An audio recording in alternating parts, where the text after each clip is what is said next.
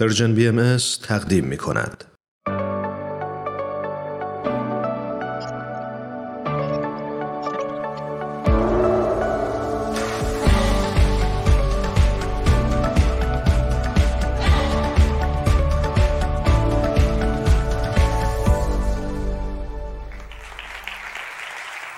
چند سال پیش جوانترین دایی من از طبقه دوازدهم بیمارستان آتیه تهران بر اثر یه اتفاق سقوط کرد و جا به جا مرد.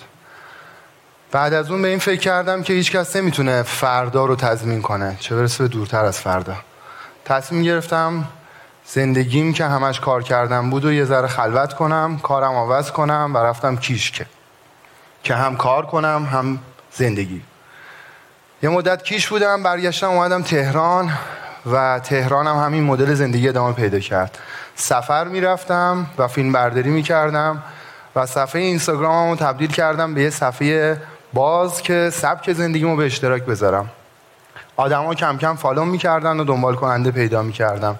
سفرها مختلف شد. طبیعت گردی، ایران گردی، جهان گردی و دیدم که برای اینکه جای بکتر برم باید ماشینم عوض کنم. ماشینم عوض کردم.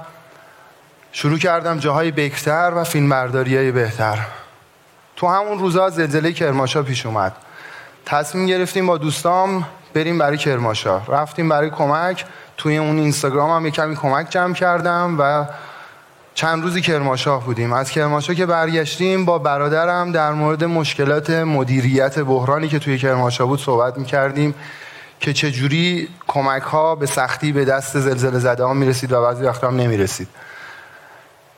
تو اون موقع بود که برادرم بهم پیشنهاد داد برم یه جای جنوب کرمان. یکی از شاگرداشو به معرفی کرد که پس بچه همون منطقه بود. با اون پسره یه کمی صحبت کردم در مورد اینکه چجوری اونجا. یه سری اطلاعات از اونجا من داد که خیلی غیر قابل باور بود. آدمایی که مثل انسانهای اولیه زندگی می‌کنن فقط نون می‌خورن شناسنامه ندارن برق ندارن آب ندارن. منم مثل شما باور نمی کردم چون اصلا تصوری از این سطح از فقر نداشتم. به خاطر اینکه به برادرم اطمینان داشتم و برادرم هم به اون اطمینان داشت تصمیم گرفتم برم. ولی این سری با برنامه ریزی. یه حساب مجزا باز کردم یه مقدار در مورد اونجا تحقیق کردم و حتی یه دست لباس بلوچی هم خریدم که وقتی میرم اونجا شبیه اونا باشم. و با کمک دوستام هشتک جازموریان تنها نیست رو درست کردم.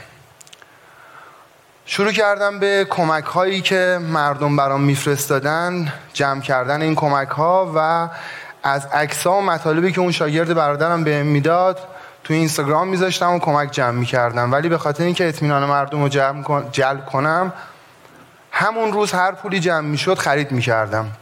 کار عاقلانه هم نبود. به خاطر اینکه این همه بار رو باید تا اونجا میبردم و اگر اونجا هم خرید می‌کردم کمک می‌کردم به اقتصاد اونجا. کار بهتری بودم ولی خب به خاطر جلب اعتماد مردم سختیشو پذیرفته بودم. شروع کردیم خرید کردن بار زدیم و همراه یکی از دوستای بلوچ هم از تهران راه افتادیم.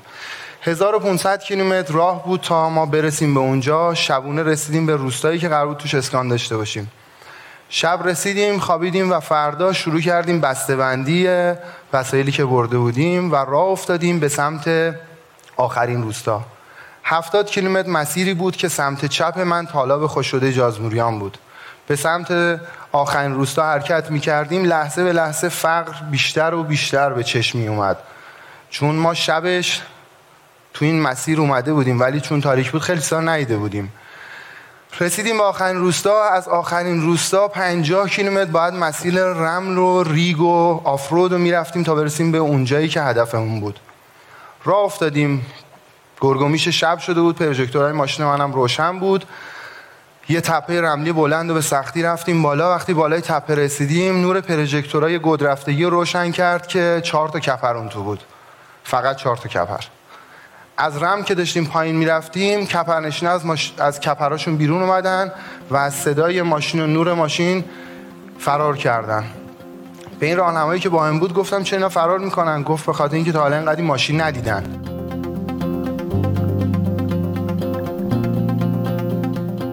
وقتی داشتم گوش می‌کردم فکر کردم که فقر مطلقی که این مردم بهش دچار بودن واقعا غمانگیزه.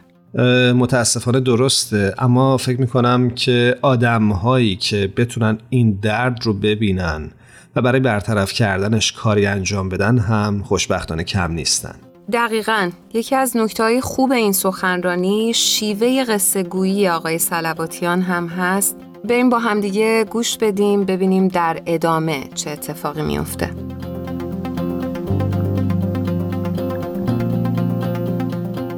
نزدیک شدیم رسیدیم به کپرا و صدا زدیم. کپرنشینا جمع شدم منم یکمی بلوچی بلد بودم از قبل. باشون صحبت کردیم بسته رو تقسیم کردیم و بچه های زیادی هم اونجا بودن. من دیدم چیزی برای بچه ها همراهم ندارم. به خاطر همین رفتم تو ماشین چند تا پرتغالی که از سفر همراه هم بود آوردم و با چاقو خوردش کردم که به تعداد بیشتری از بچه ها برسه. پرتغال رو به بچه ها دادم و دیدم یکی از بچه ها رو زمین نشسته. یه دختری بود که خودش روی خاک کشیده بود و ردش روی خاک معلوم بود. سمتش رفتم زانو زدم و بهش پرتغالش رو دادم اسمش ازش پرسیدم اسمش رو نگفت. یه کمی باید صحبت کردم دوباره از اسمش پرسیدم به هم گفتش اسمش سامی است پرتغال که بهش داده بودم داشتم چشاشو نگاه می‌کردم حواسم نبود. یه لحظه متوجه شدم پرتغال رو داره و پوست می‌خوره. تعجب کردم برگشتم دیدم همه اونایی که پشت سرم هستن بچه های دیگه هم دارن با پوست می‌خورن. از اون راهنمایی که با هم بود پرسیدم گفتم چرا اینا با پوست می‌خورن؟ گفت به خاطر اینکه اینا تا حالا به غیر از نون و چایی بعضی وقتا هم شیر شطور چیز دیگه نداشتن بخورن. در صورتی که اونجایی که ما بودیم با جیروفت که قطب پرتغال جنوب کشور تقریبا 300 کیلومتر فاصله داشت. و خودشون هم تا سالهای قبل من خبر داشتم که اونجا مرکبات میکارن و لیمو میکارن. حالا خوش سالی از بین برده. و این آدما تو اون شرایط تا حالا پرتغال نخورده بودن. کاری شد کرد. ناراحت شدم ولی خب تازه فهمیده بودم اون فقری که اون شاگرده برادرم در موردش صحبت می‌کرد چی می‌تونه باشه. رفتیم تو کپر برامون, پرتق... برامون چایی و نون آوردن. همون چای نونی که همه دارایشون بود برامون برای پذیرایی آوردن. شروع کردیم خوردن و صحبت کردن. فهمیدم که هیچ کدومشون سناشون هم نمی‌دونن. چون سال و ماه و روز و شنبه یک شنبه دو شنبه هم نمی‌دونن ساعت هم نمی‌دونن چنده. با خورشید بیدار میشن با خورشید میخوابن. یه کمی که صحبت کردیم فهمیدم شناسنامه هم ندارن. دیگه کاری شد کرد. نمی‌خواستم بفهمن که من خیلی ناراحتم و بغزم رو ببینن. از کپر بیرون اومدم دیدم سامی هنوز دم در نشسته. نشستم با سامی کمی بازی کردن و صحبت کردن. دست و پاشو چک کردم ببینم چرا معلوله و نمی‌تونه راه بره متوجه شدم. این از بچگی دوچار چندین شکستگی تو تمام استخوناش شده. به خاطر نرمی استخوان هر سری بغلش هم می‌کردن میشکسته یه جایش. که این نرمی استخوان همراه سوء تغذیه بوده. سعی کردم دور بشم. از کپر فاصله گرفتم همچنین نور آتیش کم می‌شد تاریک می‌شد. رفتم تو تاریکی یه ذره فکر کردم چیکار می‌تونم بکنم. چون نیاز بود یه کاری بکنم و من ابزاری نداشتم و توانایی خاصی نداشتم ولی تنها چیزی که داشتم اینستاگرامم بود و موبایلم. تصمیم گرفتم یه کاری بکنم که این آدمو دیده بشن چون به نظرم بزرگترین مشکل اونا دیده نشدن و فراموش شدن بود. برگشتیم به سمت روستا و اولین اینترنتی که رسیدم شروع کردم این سری نه از چشم شاگرد برادرم و عکسای اون. از چشم خودم هر چیزی رو که می‌دیدم به اشتراک میذاشتم و همون جوری که آدما سفر رفتن و دنبال می‌کردن حالا دیگه داشتن زندگی این آدما محرومیت این آدما رو دنبال می‌کردن. ولی خب قرار نبود فقط معرفی و دنبال کردن و نشون دادن باشه. یه کاری هم می‌کردم. تصمیم گرفتم این چند تا کپر رو انتقال بدم به روستا. شروع کردم با بزرگای روستا صحبت کردم خیلی مقاومت می‌کردن. با بزرگای تایفه صحبت کردم. بالاخره بعد از دو سه ماه قانع شدن که زن و بچه هاشون با قول مسکن و یه زندگی بهتر و امکانات بیشتر بیاریم به روستا.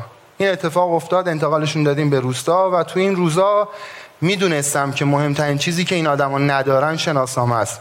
چون آدمی که شناسنامه نداره هویت نداره. از کمترین حقوق شهروندی هم که توی اونجا گیرش میادم بی بهره است مثل آموزش و بهداشت. گرفتن شناسنامه کار خیلی سختیه. پروسه اداری خیلی سختی داره ولی سختترش این بود که این بچه ها شناسنامهشون وابسته به شناسنامه پدراشون بود. پدرایی که خودشون هم شناسنامه نداشتن. که به هر علتی شناسنامهشون از بین رفته بود. یا مفقود شده بود یا سوخته بود یا آب خورده بود. چون کپر جای امنی برای نگه داشتن شناسنامه نیست. با یه پارچ آب خیس میشه با یه کبریت میسوزه. و این آدم هم اهمیت نگهداری شناسنامه رو نمی‌دونستن.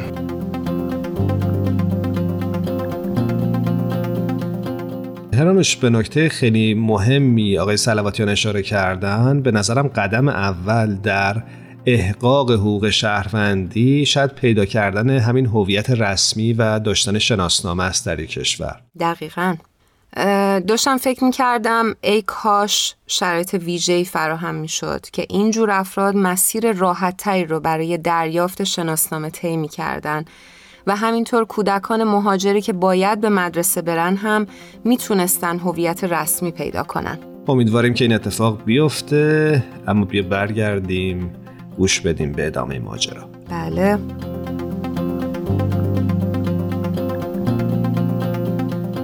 کار شناسنامه گرفتن شروع شد. تو اون روزا باید برای درمانشون هم یه کاری می‌کردم. سامیه و لیلا و گلک آوردم به نزدیکترین بیمارستان که توی کهنوج بود. تو بیمارستان خانواده سامی که عدد نمی‌دونستن به هم گفتن که سامیه از روزی که خدا رحم به دنیا آمده نخوابیده. یعنی تقریبا یک سال و نیمه که از درد پا نخوابیده. چون خدا رحم یک سال و نیمش بود. سامیه سیزده برابر یه انسان معمولی عفونت تو بدنش بود. تو بیمارستان فهمیدیم که گلک که حامله است و نمی‌دونه چند ماه حامله است بچه هفتمش و هفت ماه حامله است. و لیلا که بچه دار نمیشه از روزی که باباش مرده یعنی تقریبا 6 سال پیش تو 23 سالگی یائسه شده. تو استوریای بیمارستان بود که خانم دکتری بهم پیام داد که می‌تونه برای درمان سامیه به ما کمک کنه. یعنی سامیه که تا حالا بنزه انگشتای دست آدم غریبه ندیده بود و باید میبردیم تهران. سامیه رو سوار ماشین کردم آوردم بندر سوار هواپیما کردم بدون شناسنامه آوردیمش تهران. با هماهنگی که خانم دکتر تو تهران کرده بود سامیه رو توی بیمارستان هم حسین بستری کردیم. سامیه توی برگه بستریش به جای اسمش نوشتم بیهویت. برای درمان سامیه باید عمل انجام می‌شد.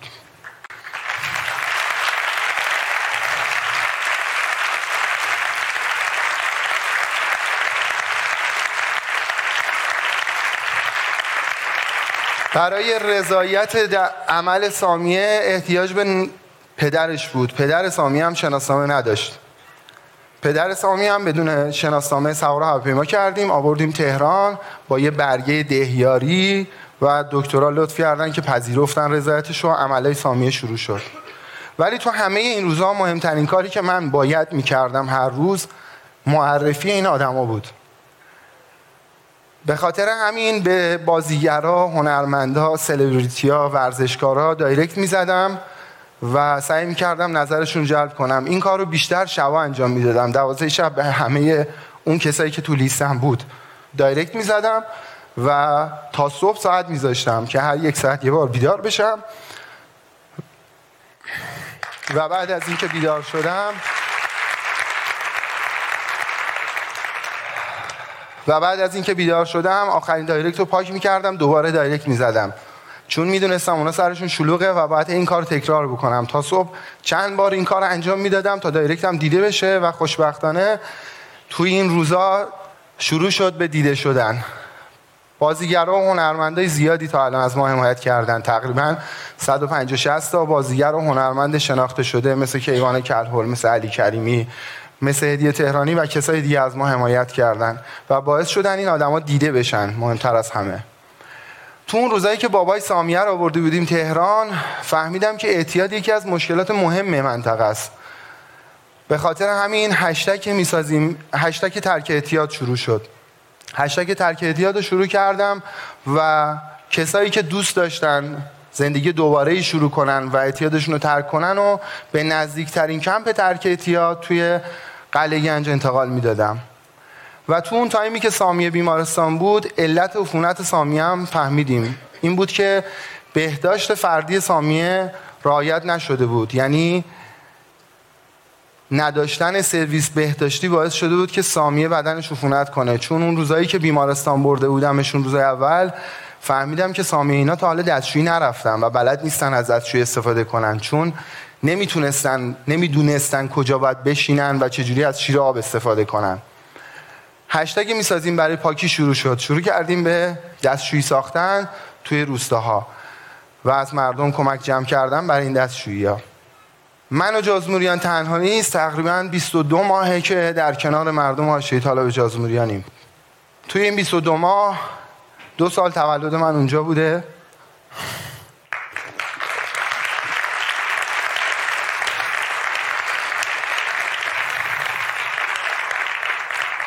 دو تا عید نوروز رو جشن گرفتیم بهشون عیدی دادیم و بچههایی که تا دریا نرفته بودن رو دریا بردیم. و دو تا مدرسه ساختیم یک کتابخونه ساختیم سه تا مدرسه دیگه داریم می‌سازیم. دو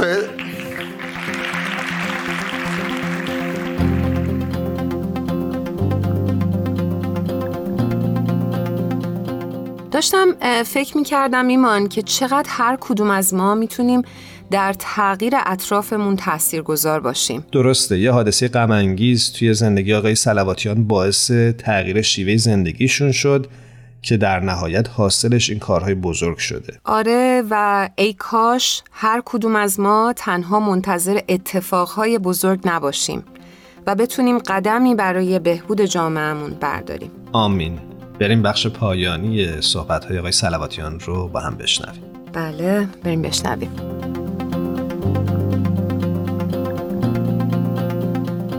پارسال اول مهر 2700 تا کیف و لوازم تحریر توضیح کردیم. الان هم داریم جمع آوری می‌کنیم برای توضیح. و یه پلتفرم فروش و تولید محصولات اون منطقه رو درست کردیم که اسمش جاز کالاست که به اشتغال زایی قرار کمک کنه.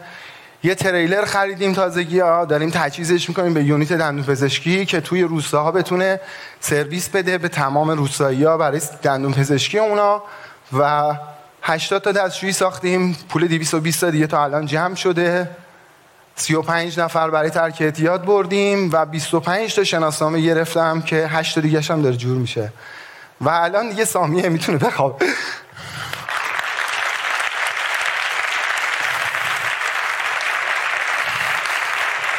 سامیه الان دیگه می‌تونه بخوابه. چون هفت بار پاش عمل شده پاش صاف شده بدنش تیوفونت نداره. بعد از سامیه 60 تا مریض دیگه ما تهران بردیم.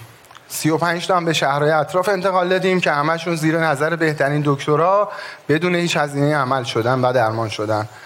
ولی این وسط یه حسرت میمونه که ای کاش من زودتر اونجا رفته بودم و بچه های مریض رو زودتر پیدا می‌کردم که می‌شد براشون کاری کرد که مثل سامیه و فریده و صدیقه مجبور نباشن تا آخر عمرشون رو رو ویلچر بگذرونن یا مثل زینب و زهرا به مرگ محکوم نشن. یا مثل صغرا کپرشون آتیش نگیره که تو کپر نسوزه و نمیره.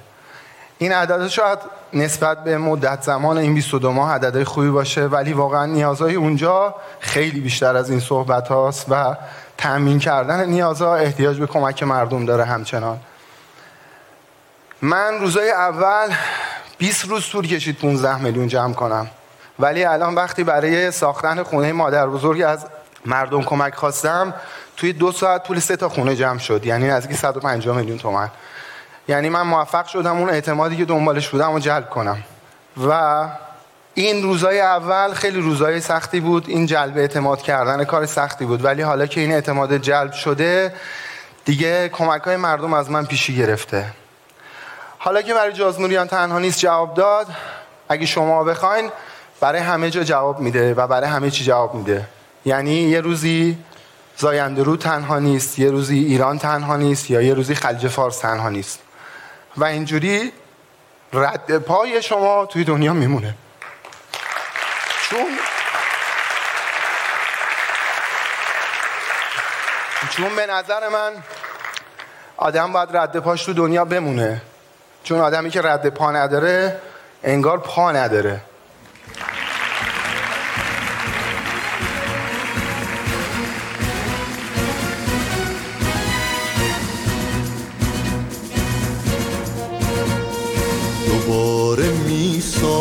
سازمت وطن. اگرچه با خشت جان خیش ستون به سقف تو می‌زنم. اگرچه با استخوان خیش دوباره میبویم از تو گل. به میل نسل جوان تو. دوباره می‌شویم از تو خون. به سیل عشق روان خیش.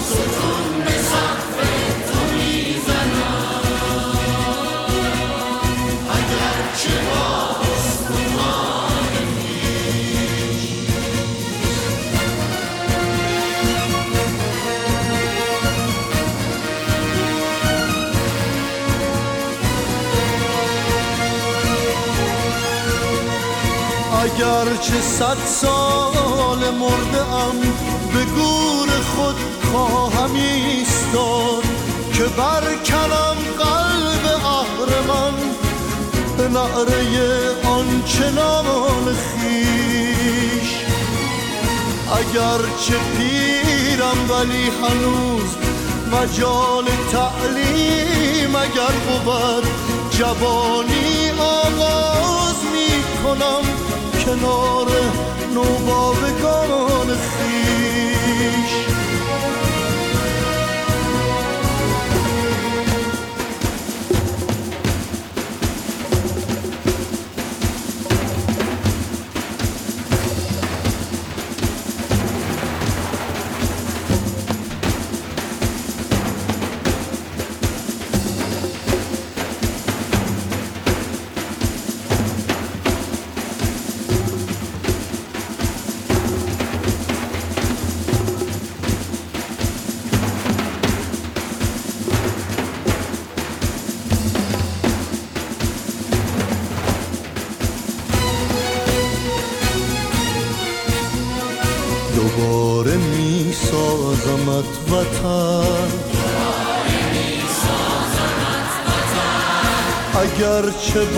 با خشت جان خیش. ستون به سقف تو می‌زنم. اگرچه با استخوان خیش.